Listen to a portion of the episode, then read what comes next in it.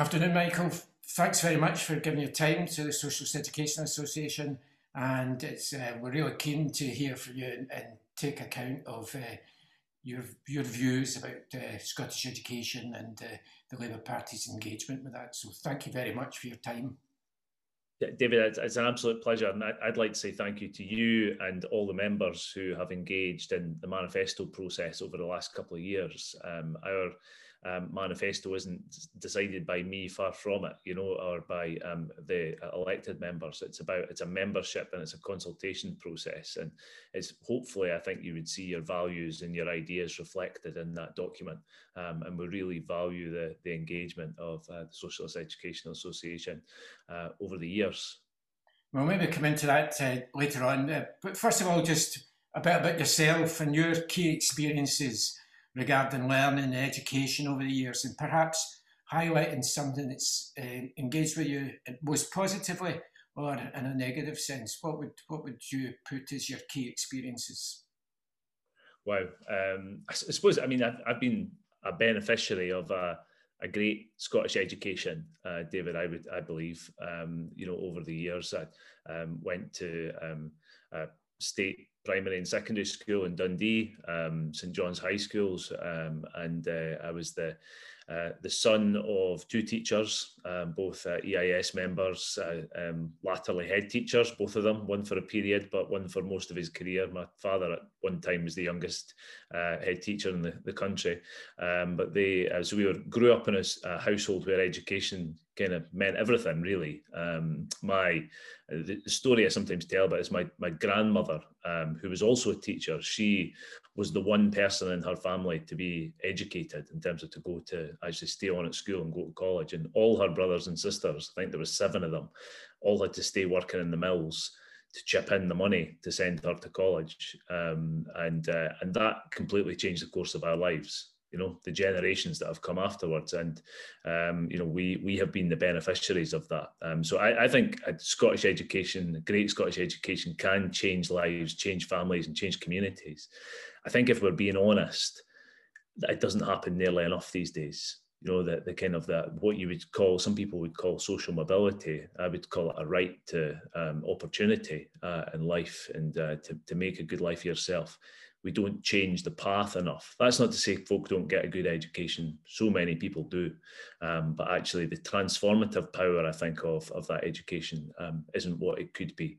So we need to do much more in that regard. So after after school, I, I attended Glasgow University and then I went on uh, late years later did my uh, masters in economics at the London School of Economics. So, um, uh, but I've taught at uh, universities in Glasgow and Dundee for uh, a, a, good part of my career. Um, so yeah, education's been a big part of what I've done. So e- economics. Um, what what field within economics you engage with? Specifically development economics. Um, so mostly about um, a lot of work sub-Saharan African kind of uh, issues, global political economy, um, but um, economic theory um, and economic history. So um, yeah, a, a, kind of a pretty kind of wide bag. But my, my, my wife, there was one of these kind of uh, surveys in the paper a couple of years ago that saying that uh, people with a master's in economics from the LSE were the highest earning people in Britain. And my wife said, "What happened to you?" So, uh, but it, there was people obviously in my class that were heading off into the, the financial sector and uh, banking, and um, but none of that was really of any interest to me. So I went after that and worked for Oxfam for a few years as head of policy there, and um, did some work in um, various countries. And in terms from economics and, and engaging with that in terms of economics within education, has that ever featured? You know, some people would say that the economic influence with education is missing, that it's a view about an economic approach to it doesn't really feature as much as it should. Yeah, I mean, there's. I think there's been. I've been very admiring, I think, of post financial crash in 2008, kind of a big movement of students and some academics involved in that as well to try and change the way that economics is taught in universities. Because so much of it's a, you know, kind of the, the old kind of uh, view of um, the, capitalist system and uh, everything about how you prop it up rather than actually talking about the reality of the economic situation that people face. Um, I think we could do better to learn a lot more in our schools and our universities, frankly, about the politics of our economy, how it's structured, what how who it serves, and how you change it. Um, and, and that's always been one of my key interests in politics, frankly. I think that dimension of globalization that, that, yeah. that you know since the, since the crash, but and, and just the technology, even during the pandemic, the idea that we're part of a global economy is now, I think, taken for granted by many young people, and the idea of changing it is yeah. something that uh, well, I think global globalization. There's there's two parts to that, David. I've always seen it as um, there's the re, there's the physical reality of globalization. You know, in terms of countries becoming closer together. You know, transport. You know, the, the world is a smaller place. You know, it's easier to get places. You know, it's a lot quicker. Communications meant that things move around the world so much more uh, more quickly than before. We are more and much more interconnected, and and that's an amazing thing. But then there's the globalization project that kind of went with that, um, and uh, and essentially for for so many people, um, they have been the, the, the, political end of that. You know, the kind of the loss of jobs in in the West into the lowest uh, paid economies, the exploitation of people in the developing world um, has been the um, unnecessary. We are told it was a consequence, but frankly, it's a construct. I believe, you know, it's you know these were um, um, another process of exploitation and kind of modern colonialism. Um, so uh, to, to, put it in kind of highfalutin terms, but you know, I think it's um, we don't have to accept the reality of some of those eh, those uh, those constructs and those what, what were kind of uh, political projects in essence. Um, and you know, maybe at the moment, uh, I think we're seeing the reality of some of that. There's the unpicking, and I do think, frankly, nationalism around the world is is a kickback, a reaction against some of the extremes of globalization. And we see that close to home. Yeah. Um, you spoke about, um, I suppose, the limits of, of Scottish education at present, that uh, it's not transformative enough in, in people's lives. So, what needs to change there? Well, I mean, I suppose the immediate thing, I mean, I'm sitting at the, the kitchen table where I taught the two kids for the last year or did a pretty half hearted or well not half-hearted i put my whole heart into it at times probably too much frankly and they were probably sickened by the whole affair. I know they were. Um, so the, the immediate challenge of that david is, is reacting to the situation that we see in front of us in terms of the impact of the pandemic. And and you know we, we know the scale of that. I think we're maybe just beginning to scrape the top of the scale of that challenge. Um, but it's profound. You know, this is that the loss of education in the last year has been, you know, greater than anything we've seen since the introduction of universal education in this country, in which you know we led the world. Um, so the the amount of time and experiences that have been lost to our young people are huge.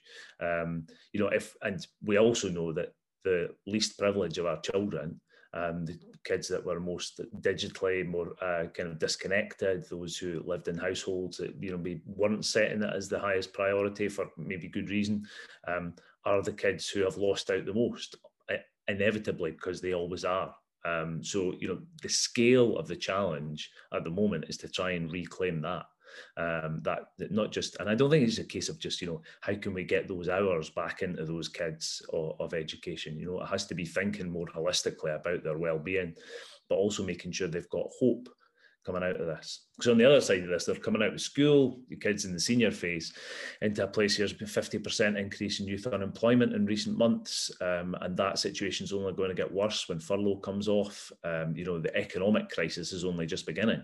So um, we have to instill and engender and support a sense of hope in young people that actually, and the education is to be a big part of that. Um, and I, I, don't think just tinkering uh, with the current situation is going to cut the mustard. You know, we have to have a national mission to actually deal with this situation. Yeah, I mean, we're, we're strong about that idea about a renewal. And if you go back to previous crises like uh, the, the response uh, from the Labour government in 1945 about tackling uh, major themes. I think there's there's something in that in terms of education just now, in terms of renewing Scottish education. Um, we're in the midst of an election. Um, I was interested to get your views about how that's worked out and um, what have been the notable activities within that area for yourself? Uh, so it's been an odd election campaign. It's fair to say. Um, you know, I have not knocked on many doors. It's fair to say. You know, uh, you know, it's been been prevented, but I've also spent an awful lot of time doing uh, online hustings. So um, an awful lot of those, frankly, more hustings than normal, and you know that's probably here to stay in some respects. So it's a great opportunity to speak to people and to, to listen actually to experts about different questions in different areas. But um, a lot of those on education, so quite a bit of that. What was the biggest in terms of oh. numbers? So in terms of the biggest one that I did, probably the main EIS um, one. So uh, primary and secondary school teachers. Um, you know, there was hundreds of uh, folk on that. Um, you know, um, I, I, didn't get the, the, the full number, but I think I've done four EIS hustings in the last uh, last uh, ten days, um, but various other ones as well. With um, so regional ones on the economy and other issues, local ones on very you know particular um, issues. So it's, uh, it's, it's, so it's been a different thing in terms of the dynamic of the overall campaign. Um, my feeling is that Labour's message in this around focusing on the national recovery um, is you know people agree with it. You know, people agree that actually the next few years we've got an incredibly big job to do as a country to deal with the consequences of what has happened uh, over the last uh, 14 to 15 months.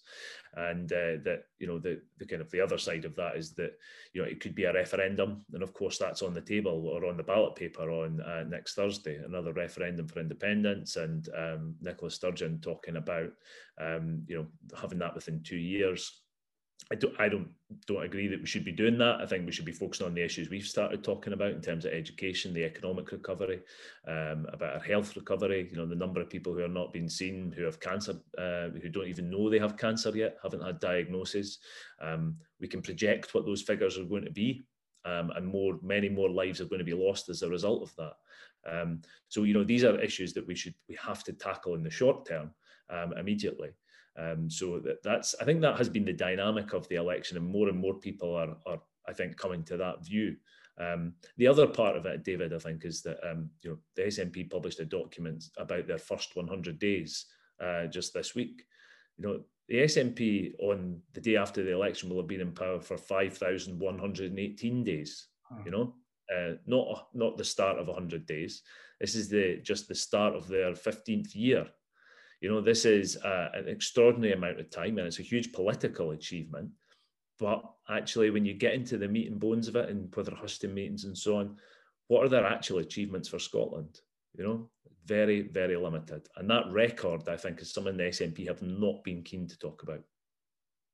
Yeah, and we can see that in education, um, comparing the, the, the, first 10 years of the Parliament to the, the, the last 10 years. Um, and an idea of, of change, whereas now we're into a, a, period of stagnation, really, in terms of education.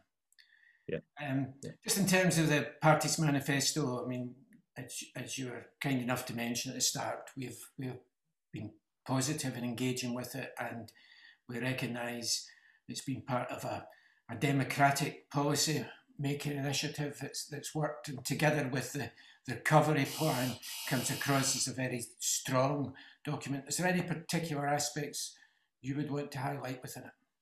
I mean, I suppose the kind of the piece that sits at the front of that, David, in terms of the comeback plan for education, um, I think is um, absolutely critical in in the short run. Um, you know, and we are talking about three to six months. This is about an emergency reaction to an emergency situation. Um, and what we've said in that is that you should have each individual pupil should have a personal comeback plan to actually assess where they are in their learning, what they've lost, what they need.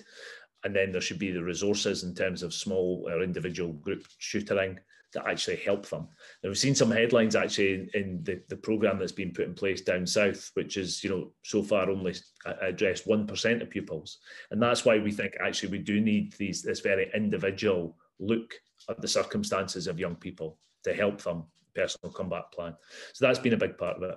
I'd also highlight kind of more broadly in terms of the themes, additional support uh, needs kids. Um, you know, the Labour Party remains absolutely committed to the mainstreaming of uh, of young people into our schools, but it has to be supported. Um, and actually, the, there's young people in our schools who now who are not getting anything like the support they require for the needs that they have because the resources just being cut massively. So actually mainstreaming has become a cost saving exercise in many places.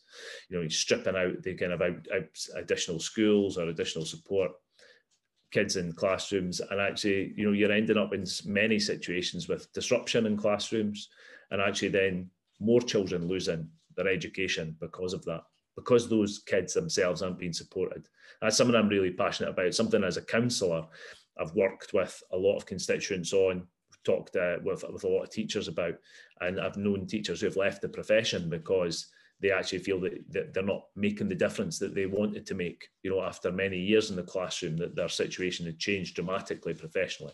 So that's part of it. The last two things i would say is um, i think a really good focus in the manifesto on outdoors um, outdoor education and play-based learning for the youngest of kids. I think that those two um, you know one of the few good things to come out of the, the pandemic, I suppose, is that more people, I think, have become a little bit more uh, open to the outdoors, you know, spending more time out and about because it was all they were able to do, frankly, walking in the woods or in the parks nearby. And I think we need to capture some of that. But the last thing is about resourcing. Um, and we know that actually right across the country, the uh, level of resource in our schools is just um, is nowhere near enough. And I think actually that's recognised there's a broad unanimity, I think, now across schools, across parties, about the need to get more teachers back in front of classrooms. We had this slightly bizarre situation, if I can tell you this, David, with um, John Swinney on a hustings, where he was saying, "Oh, since I became education secretary, there are X hundred extra teachers in classrooms across the country." Um, now, we are still, I believe, about 1,700 teachers down from when the SNP took over. So I, I said to John Swinney, well, well, well done, John. I think what you're saying is your predecessors as education secretary had their SNP education secretary had their budgets cut. I wonder who did that. You were the finance secretary, you know. So this is actually this is my point in this is that the SNP have to take account for their whole 14 years of their record. They can't just take the last couple of years and say things have gotten a little bit better in terms of resource, across that period, the resourcing of education in this country has suffered greatly, without any doubt. Sure. Um, I just wanted to uh, complete the discussion with uh, something that uh, adds a bit to Scottish education and in our view that is uh, underdeveloped as a theme. And that would be the and I don't know, it doesn't feature strong in the manifesto, I'd have to say. I wonder if it's picked up in any hustings. Uh, the positive contribution of football within Scottish education. Uh, do you do you feel that could be further developed? I wish I'd got a better football education when I was a kid. I wouldn't be quite as hackneyed a player as I as I, I probably am now, David. I, I, don't think that was much to do with education, to tell the truth. But listen, I, I think there's uh, it's a really good point. I've seen some brilliant projects in terms of uh, we've we had a, a, great project in Dundee that's run for many years now called uh, Kick It Kick Off, um, which is um, for kids who are struggling in the classroom um, and using football as actually a, a, focus point, bringing them into with whether it be professional footballers or kind of coaches and mixing up different lessons with physical exercise and f- football games and trying to uh, work with them in those ways. Um, and that I think has been a great project um, that's had its resource cut in recent years, um, perhaps unsurprisingly, given where these things have, uh, have headed to. Um, but there's also, I think, there's, there's, it's a good way of talking about, I think, the broader issue of education. To, we'd have to mark that that was Dundee that did that and yeah. uh, not United. Yes, that's true. That's true. That was it was at Dens. There's some things that are slightly unfortunate for for you know for kids. You know, they maybe uh, get a slightly better Saturday experience over the road. It's fair to say, uh, but uh, yeah, and there's and we've got we're, we're, lucky in that respect in the city. We've got two great community trusts for both teams actually who are doing great work. My son goes to um, one of the community trusts on Sunday morning for classes, and that's kind of open to all access. You know, and they do some brilliant work with some in some of the most deprived areas in the city. Um, but they you know, when I was at school, I was never a great footballer, but there was I, pl- I played alongside some young guys who were fantastic footballers, and uh, you know, in fact, they would have to put up with uh, listening to me, at, you know, whether in class, kind of droning on about stuff, but I would go and watch them play football, whether, you know, playing in the Scottish Cup for the school and so on. Actually, sport levels a playing field, David, I think, in education, uh, where, and that people who don't, perhaps aren't the most academic can give expression in different ways to their talents and their abilities. And, um, and it's, it's, a big thing. Football with that, uh, and that, that's a people's game. And so, uh, right across Scotland, people can be successful or uh, you know realise their ambitions through football, where whereas other sports are, are tied into uh, a more elite or tied into private schooling. Um, so football, totally agree with you. Yeah, and, and it's also it's it's a community. It's it's still the community game, and you see the kind of reaction to the the European Super League issue and these kind of the, the big capitalist takeover the whole thing in recent weeks. But um, I mean, my dad played a big role in schools football in Dundee for 40 years. Um, and the, the rare occasion he and I get to go out for a, for a pint these days, you know, that it'll be frequently there will be men now, you know, men of a, fair age come up to him and talk to him about the teams that he took and where they played. And these were some of the best days of these men's lives playing with their friends, um, you know, being uh, getting the, the, the adulation of that, but actually just playing as part of their community. Some of them went on to senior football and others, but actually these are still the games that they, they, they treasure, you know. So actually, kind of for respect, for self-respect, for self-esteem. Um, but for um, part of being part of a community, um, yeah, football is um, is and I hope always will be a huge part of our uh, national education uh, and our and our, our, our national life. Yeah, we should maybe have another uh, podcast and talk about football. And, uh, yeah, I'd be that. What about uh, any other comments you'd wish to add? Uh, I've taken up your time and we very much. Oh, as I say, I appreciate it. I, I think that the I, th- I, think this next parliamentary term, as, as I say, is going to be so focused on um, this issue of recovery. I hope focused on this issue of recovery. Maybe we'll be talking about a, a, referendum as well. That's the choice I think that we have. The one thing I would flag, I think, David, is that I'm really concerned about that I'm hearing in recent days is um, and recent weeks. Something that we, we were talking about months ago now about this these exams that aren't exams kids who are um, going through assessments, uh, having only learned a, a partial parts of courses. Um, and my real big worry about that is that the SQA debacle last year, you had a kind of a mutant algorithm at the middle of it that you could turn off and say, you know, we can de- deal with this. This situation that's developing now, you have a thousand different practices in a thousand different schools, you know, about the way these things have been delivered in terms of assessment and actually unpicking the problem I think is going to be a massive challenge when I'm afraid, I think come uh, the, the, the late summer, we get the results of this. I think we're headed for another debacle, um, and uh, it's going to be even more difficult to solve. I just wonder, though, that uh, universities will be facing their own problems around uh, their approach to international students and, and whether they will materialise in the numbers they have budgeted for and uh, you know, it's, it's, a huge. I mean, we've obviously we've talked mostly about um, schools, you know, um, and uh, the, the other side of that, you know, there's there's FE and there's HE, and um, I, I, absolutely agree with you that the the business model that uh, Scottish universities have. I work in a university um, now, and uh, you know, I, I look. I, I, would say on I would say on this that um, I went to Glasgow University. It was mostly me and Glaswegians. I was the kind of foreigner from the, the East Coast in the mix. It was a very kind of um, limited. There was the occasional person who came from further afield, and that was in the late 90s when I taught at Glasgow University 15 years later, um, I was teaching international politics, and we had people around that table who had grown up in kind of their parents at least had grown up in communist kind of Russia. You know, there was people who lived in uh, theocracies, people who came from the South Pacific Islands, an amazing mix of international students, and actually the education why I learned more speaking to these young mm. people than you know than they would certainly have learned from me. But actually, the experience for young Scots in that context was far richer in terms of those people coming into the room.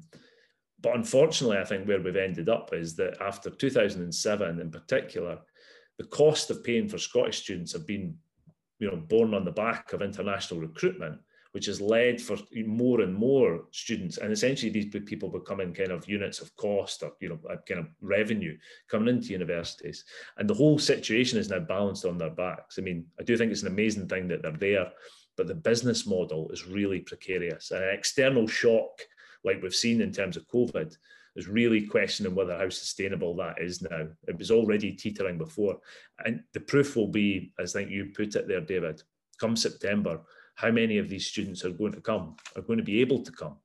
Um, and, uh, and if they don't, we're going to be facing an incredible challenge as a, as a sector across Scotland. Um, and uh, yeah, I mean, I, I really sincerely hope that things are better by then. But what's going on in India just this week would say to me actually that the kind of that international context of travel um, is going to be very, very challenging for the foreseeable future.